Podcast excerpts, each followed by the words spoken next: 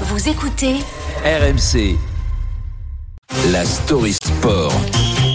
Thibaut, on se souvient de Samuel Umtiti, victime de racisme en Italie il y a quelques semaines, mais le racisme, ça ne se passe malheureusement pas qu'au foot et pas qu'en Italie. Des insultes similaires ont été proférées le week-end dernier en France à l'encontre d'un joueur de basket. Un ancien joueur professionnel, aujourd'hui amateur, qui a accepté de témoigner pour faire avancer les choses. Je m'appelle Loïc Akono, j'ai 35 ans, euh, actuellement euh, meneur au Metz Canonier Basket en National 2. Je suis en fin de carrière et puis c'est ma dernière saison. Et une dernière saison marquée par un fait extra sportif. Dimanche dernier, Loïc et ses coéquipiers se déplacent à Charleville-Mézières, un match de championnat tendu sur le parquet quand soudain. Pendant un fait de jeu, un joueur de Charleville et moi, on a plongé sur un ballon, on s'est retrouvé devant une tribune et euh, c'est de là que y, y, a, y, a, un gars dans la tribune qui, qui a dit relève-toi Bonobo une insulte raciste proférée par un pseudo-supporter venu déverser sa haine dans une enceinte sportive.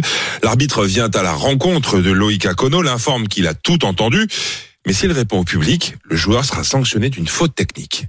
Je me suis dit, mais c'est pas possible. Je me fais insulter, j'ai pas le droit de parler, j'ai pas le droit de répondre, et c'est moi qui me fais sanctionner derrière. J'ai été voir le deuxième arbitre du match, rien n'a été fait. Bah, je suis sorti du match et euh, j'ai décidé de quitter le, quitter le, la salle. Pourquoi la rencontre n'a pas été interrompue? Loïc Akono s'interroge encore trois jours après les faits. C'est très humiliant en fait. Aujourd'hui, euh, j'ai du mal à encaisser, j'ai du mal à digérer. Je me, je me pose beaucoup de questions. Pourquoi ça m'arrive à moi? Pourquoi ça arrive encore en 2023 ce genre de comportement?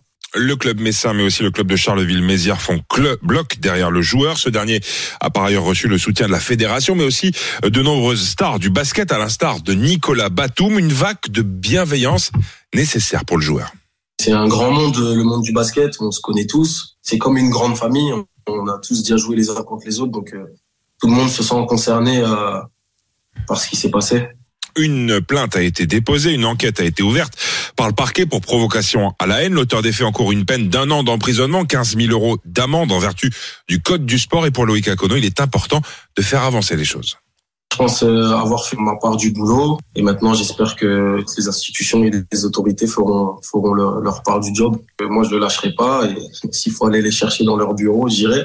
Si on, si on peut réussir à, à enlever tout ça dans, le, dans nos salles de basket, toutes ces incivilités, toutes, euh, toutes ces discriminations, ça sera, ça sera déjà une belle victoire des comportements abjects à bannir de nos stades, de nos salles, mais aussi de notre société. Mettre fin à ces injures, ces discriminations qui blessent des fêlures indélébiles provenant de quelques esprits faibles et étriqués. Le temps ne fait rien à l'affaire quand on est con. On est con. Et on va saluer, remercier euh, Loïc Akono d'avoir accepté de témoigner. C'était très important de mettre en avant ce témoignage ce matin, de raconter cette histoire sur RMC dans la Story Sport. Merci Thibaut Texer.